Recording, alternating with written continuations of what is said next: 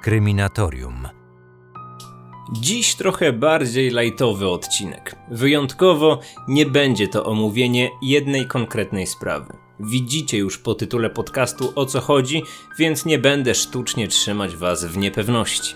Jestem wielkim fanem literatury faktu, która dotyczy zbrodni. Takich książek pojawia się u nas ostatnio coraz więcej. Sami na pewno widzicie, odwiedzając Empik albo inne księgarnie, że mamy w czym wybierać. Sylwetki seryjnych morderców, tajemnicze zaginięcia, niewyjaśnione zbrodnie. Każdy znajdzie coś dla siebie. Ja czekam na każdą nową premierę z wielką niecierpliwością. Jednak zakładam, że wśród osób słuchających tego odcinka są również kryminatorzy, którzy jak dotąd nie mieli zbyt dużej styczności z książkami o tej tematyce. Jeżeli ty jesteś taką osobą, to zazdroszczy, ponieważ masz sporo ciekawych pozycji do nadrobienia. Początkowo chciałem wypuścić całe zestawienie jako jeden odcinek, ale tak się rozpisałem, że podzielę to na dwa podcasty. Tym bardziej, że zależy mi na tej regularności bardziej niż na długości odcinków, a w związku z tym, że ostatni tydzień spędziłem w górach na realizację materiału, o tym wspominałem w poprzednim odcinku, to nie byłbym w stanie przygotować niczego na kolejny poniedziałek. A wiem, że wiele osób czeka na te poniedziałkowe, kryminatoryjne poranki albo wieczory i gdybym odpuścił publikację, czułbym się z tym nieswojo i dziwnie. Jednak jeżeli dziś nie mówimy o jednej konkretnej sprawie, to podział odcinków na dwie części chyba nie będzie dla nikogo większym problemem. Często pytacie mnie o książki, które polecam. Przyznam, że ten odcinek jest też dla mnie lekkim ułatwieniem. Od teraz za każdym razem, gdy ktoś mnie o to zapyta, to po prostu podeślę link do tego podcastu. Jeżeli chcecie zrobić prezent swojej dziewczynie, znajomemu albo sami szukacie dobrej lektury, to ten podcast może Was zainteresować. Przygotowałem top książek, które uważam, że są dla mnie najciekawsze. Większość to książki polskich autorów, ale jest również kilka wyjątków. Pokrótce omówię każdy z przedstawionych tytułów oraz spróbuję przekonać Was, dlaczego warto sięgnąć po te lektury. Kryminatorium. Otwieramy akta tajemnic.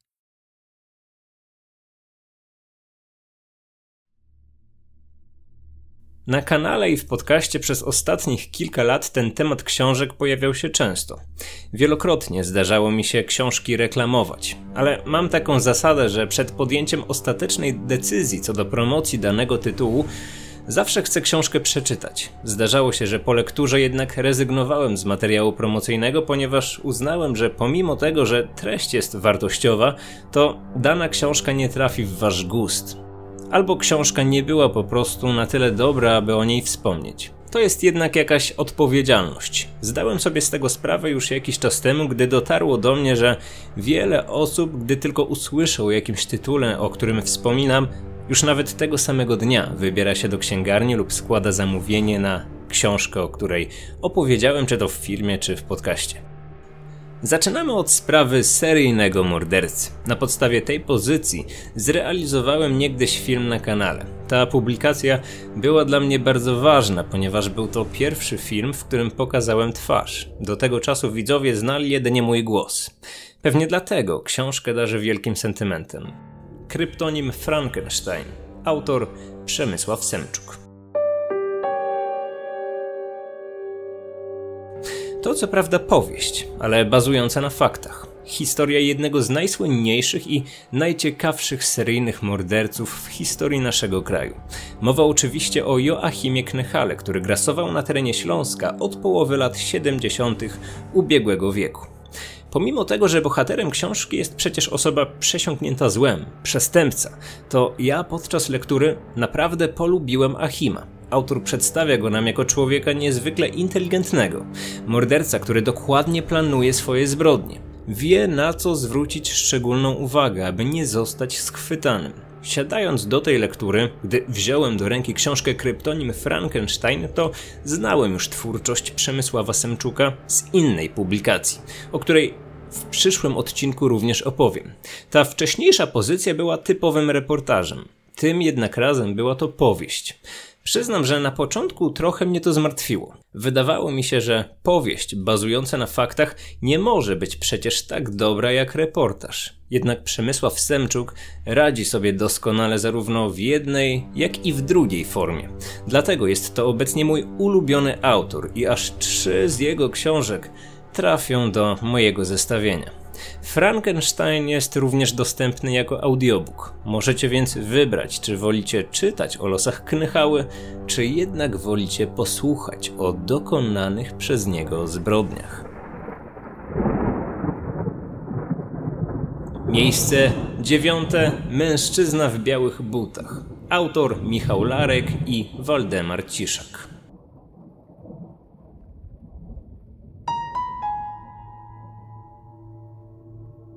Ta książka to również powieść bazująca na prawdziwych wydarzeniach. Dotyczy sprawy Tadeusza Kwaśniaka, który znany jest jako ręcznikowy dusiciel. Nie jest to jakaś szczególnie znana postać. Pewnie ze względu na to, że ten zabójca nie doczekał się procesu. Powiesił się w celi. Zabijał na początku lat 90. Jego celem byli chłopcy w wieku od 8 do 12 lat. Podróżował po Polsce. Zazwyczaj była to zachodnia część naszego kraju. Gdy w konkretnym mieście wypatrzył już swoją ofiarę, wymyślał pretekst, aby pójść z dzieckiem do jego domu. Były to godziny poranne i Kwaśniak wiedział, że o tej porze zazwyczaj w mieszkaniach nie było już nikogo. Chłopiec wpuszczał do domu nieznajomego. Byli zupełnie sami. I tam dochodziło do zbrodni. Tadeusz zaciskał na szyi ofiar mokry ręcznik. W ten sposób doprowadzał do utraty przytomności i gwałcił. Niektóre z jego ofiar przeżyły, inne nie miały tyle szczęścia. Ta sprawa jest o tyle ciekawa, że zabójca często na miejscach zbrodni pozostawiał po sobie tajemniczy napis. Chodzi o słowo zemsta. Czasem napis pojawiał się na kartce obok martwego ciała dziecka. Innym razem słowo zemsta napisane było szminką na lustrze. Zdjęcie takiego napisu znajdziecie w internecie. To jedna z pierwszych fotografii, która pojawia się w goglach po wpisaniu frazy ręcznikowy dusiciel albo Tadeusz Kwaśniak. Do końca nie wiadomo, za co zabójca próbował się zemścić. Funkcjonariusz, który pracował nad sprawą, wspomina, że mogło chodzić o trudne dzieciństwo. Tadeusz jako dziecko miał problemy z ojcem i być może jako dorosły już mężczyzna zabijał i gwałcił chłopców, aby odreagować. Omówienie tej sprawy znajdziecie też w podcaście Zabójcze opowieści, którego autorem jest Michał Larek, czyli współautor książki Mężczyzna w białych butach. Dla mnie ta sprawa jest tym bardziej interesująca, ponieważ Kwaśniak został zatrzymany w Poznaniu. W kwietniu 91 roku na osiedlu Rusa próbował znaleźć swoją kolejną ofiarę. Na szczęście funkcjonariusze zareagowali w porę i ręcznikowy dusiciel został schwytany. Nie było wątpliwości, że to on popełniał zbrodnie. Dysponowano obszernym materiałem dowodowym, a Kwaśniak do wszystkiego się przyznał. Zdanie, które wypowiedział podczas przesłuchania, było wstrząsające. Tak, panie naczelniku, zabiłem paru chłopaczków.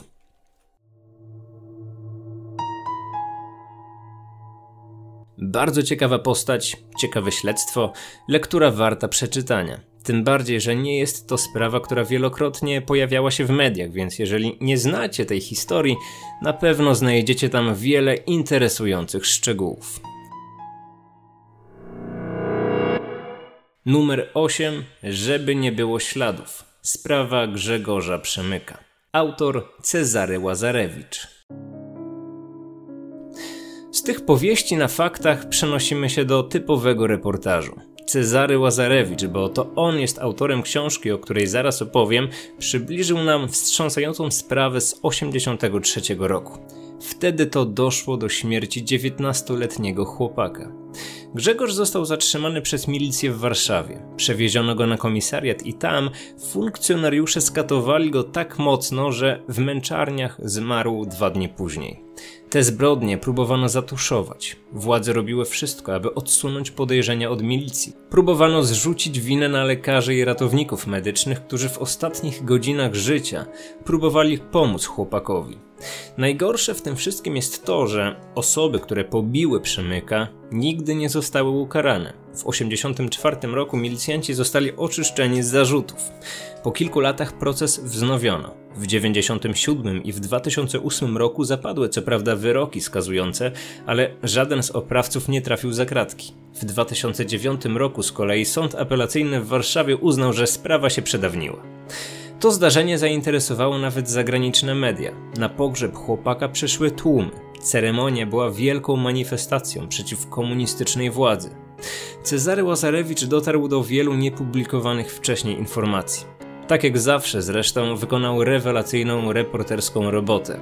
Ja słuchałem książki jako audiobook. Ponad 8 godzin słuchania o sprawie Przemyka wywołało u mnie wiele emocji i nawet po zakończeniu książki jeszcze długo myślałem o tej historii. Martwe ciała. Autor Michał Larek i Waldemar Ciszak.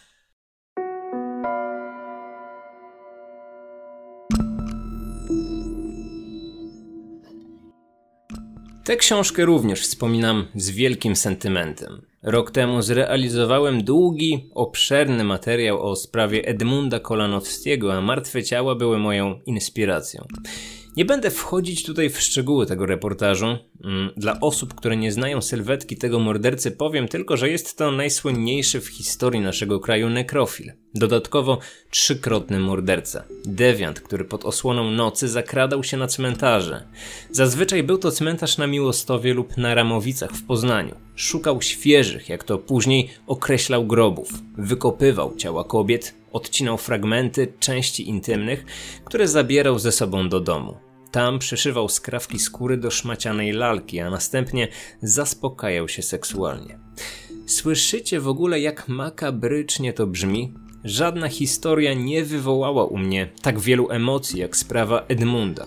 Człowiek, który nierozerwalnie był związany z cmentarnym klimatem.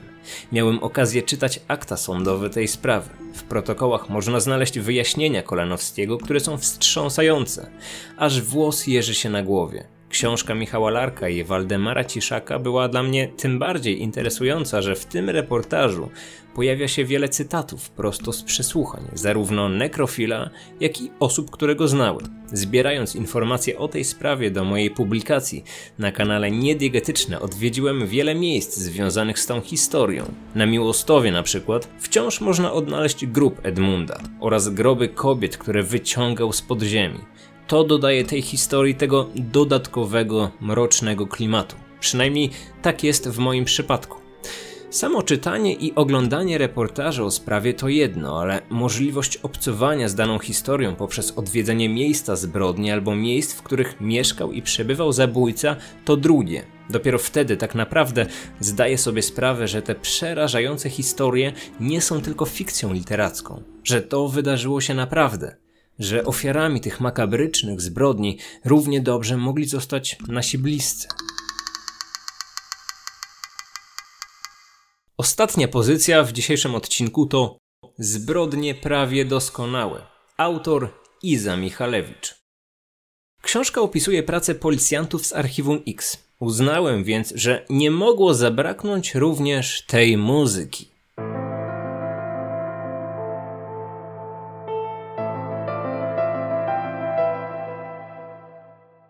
Kojarzycie?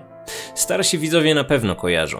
Motyw muzyczny z tajemniczego serialu o tytule Archiwum X. To właśnie za sprawą tej odcinkowej serii te nasze polskie jednostki policyjne, które wzbudzają tak dużo emocji i zainteresowania i zajmują się sprawami niewyjaśnionymi, nazwane są już oficjalnie jako tak jak tytuł serialu Archiwum X. Zarówno w moich podcastach, jak i w filmach często pojawiają się sprawy, którymi zajmują się policjanci z tej elitarnej jednostki. Przyznam, że tego typu sprawy są również najbardziej interesujące dla mnie. Dlatego też najbliższe dni spędzę w miejscu, o którym wspominałem na wstępie poprzedniego odcinka. Tematy związane z działaniem policjantów z Archiwum X wzbudzają nie tylko moje zainteresowanie, ale również emocjonują wielu Polaków. Świetnym na to dowodem jest liczba publikacji prasowych na ten temat. Dziennikarze często omawiają kulisy pracy takich funkcjonariuszy. Pojawia się również wiele książek na ten temat. Z tych najpopularniejszych pozycji możemy wymienić Polskie Archiwum X, książka, której autorami są policjanci pracujący w krakowskiej jednostce. Często korzystałem z zawartych tam informacji i na pewno te pozycje również mogę Wam zdecydowanie polecić. Jednak w dzisiejszym zestawieniu znalazła się inna książka o tej samej tematyce. Zbrodnie prawie doskonałe to zbiór reportaży o głośnych sprawach kryminalnych. Osoby, które są w temacie polskich true crime i na bieżąco śledzą pojawiające się w mediach informacje, na pewno będą znać, albo przynajmniej będą kojarzyć opisane przez autorkę historie. Pamiętam, jak w momencie premiery tej książki bacznie śledziłem opinie i komentarze na jej temat. Jednym z najczęściej pojawiających się zarzutów było właśnie to, że te sprawy są znane, że autorka nie zadała sobie trudu, aby odnaleźć ciekawe, ale mniej popularne historie. Dla mnie akurat nie była to wielka wada. Jeżeli historia została opisana rzetelnie i bardzo szczegółowo, to ja i tak mogłem znaleźć tam wiele interesujących mnie faktów. Jestem pewny, że nawet najwięksi fascynaci tego tematu w tych historiach odnajdą szczegóły, o których jak dotąd nie słyszeli, których jak dotąd nie znali. Autorka dotarła do akt sądowych każdej ze spraw, rozmawiała również z policjantami i prokuratorami prowadzącymi śledztwa. Czyta się to bardzo dobrze. Jeżeli chodzi o zbiór wielu spraw w jednej książce, to zbrodnie prawie doskonałe są moim faworytem. Wysoka jakość tej lektury na pewno ma związek z doświadczeniem autorki. Iza Michalewicz zajmuje się reportażem od wielu, wielu lat i ma również na swoim koncie wiele nagród.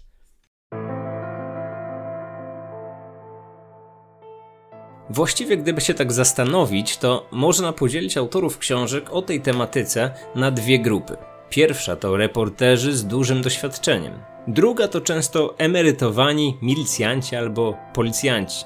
Przyznam, że ja wolę jednak czytać lektury przygotowane przez tę pierwszą grupę osób, tak jak Semczuk, Łazarewicz lub wspomniana przed chwilą Iza Michalewicz.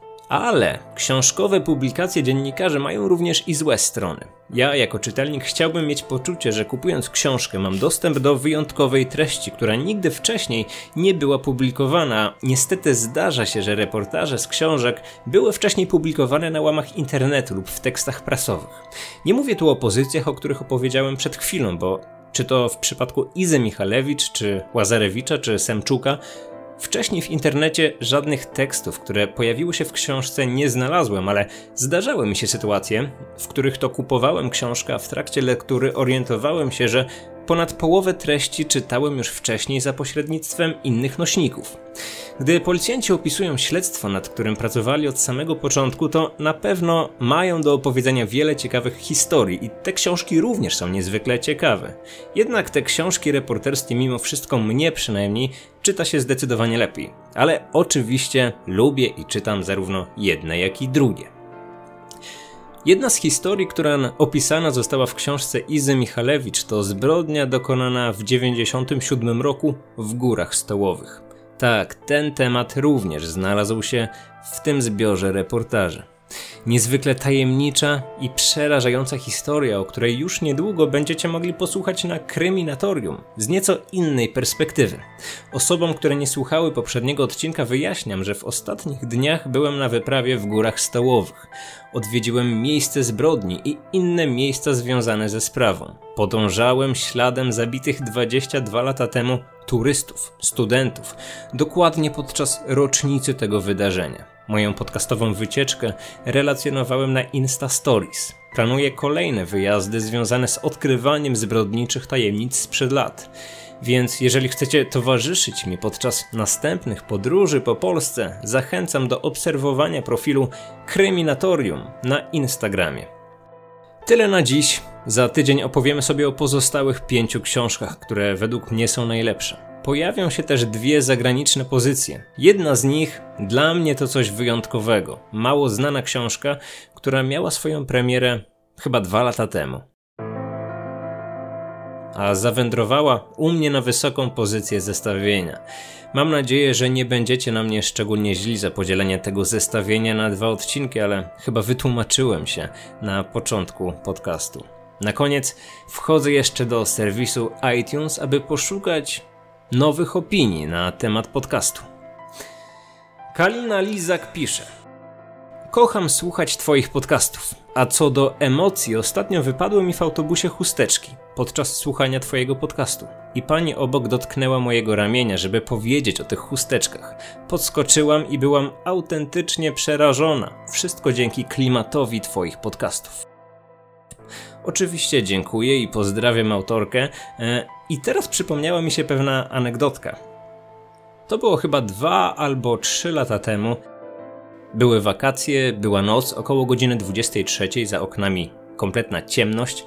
Spędzałem noc u swoich bliskich i postanowiłem, że wyjdę na krótki spacer. Wziąłem ze sobą niewielkiego pieska. To miejsce, w którym byłem, znajdowało się raczej na obrzeżach. Nieopodal tego miejsca był cmentarz. Po drodze słuchałem sobie jeden z odcinków z kanału Stanowo. Dobrze pamiętam, to była historia Uli Olszowskiej, dotycząca zaginięcia i śmierci tej dziewczyny. Bardzo ciekawa historia, polecam Wam znaleźć materiały na ten temat lub chociażby odsłuchać odcinek na kanale Stanowo tak wczułem się w klimat tej opowieści, że gdy przechodziłem obok tego cmentarza, ja zawsze mam taki system, że słucham tylko na jednej słuchawce, bo jednak wolę wiedzieć, co się dzieje, wolę słyszeć, jeżeli ktoś gdzieś będzie biec, krzyknie, jakiś samochód podjedzie, zatrąbi, wolę, no wydaje mi się, że tak jest po prostu bezpieczniej. I nagle z krzaków obok cmentarza coś wyskoczyło. Nie wiem co to było. Może był to jakiś pijak, może był to jakiś dzieciak, który chciał mi zrobić psikus, ale zakładam, że jest to mało prawdopodobne ze względu na to, że były to obrzeża miasta. Mm, może był to jakiś zwierz, pies, dzik, nie mam pojęcia, ale nawet pies, z którym wtedy byłem, mocno się przestraszył i od razu wyrwał w kierunku domu. Ja również od razu zawróciłem resztę materiału stanowo, już odsłuchałem w domu. Taka ciekawa historia, która zapadła mi w pamięci. Mm, przypomina mi się również anegdotka związana z pewnym widzem. W komentarzu albo na Facebooku, albo na YouTubie opisał sytuację, w której to podczas jazdy pociągiem lub autobusem słuchał podcastu na słuchawkach i Wiecie, u mnie w podcaście są takie jingle, w których to Robert Samot wypowiada słowa kryminatorium, otwieramy akta tajemnic. I przed tym, gdy pojawił się ten fragment, yy, widzowi odpięły się słuchawki z telefonu. W związku z tym, że była to jazda pociągiem lub autobusem, to ta głośność była ustawiona na bardzo wysokim poziomie yy, i wiele osób w jego pobliżu słyszało to kryminatorium, otwieramy akta tajemnic Wówczas pewna z pasażerek spojrzała się na niego wymownie i powiedziała lekko skonsternowana, że może mógłbyś otwierać te akta ciszej. Tak bardzo rozśmieszyła mnie ta sytuacja. E, jeżeli wy macie jakieś podobne sytuacje, śmieszne czy nietypowe, związane z słuchaniem kryminatorium, oglądaniem niediegetyczne, to również zachęcam do podzielenia się tymi historiami ze mną, może czy to w formie opinii na iTunesie, może czy to gdzieś w prywatnych wiadomościach, czy w komentarzach. Ja chętnie takie wiadomości odczytuję.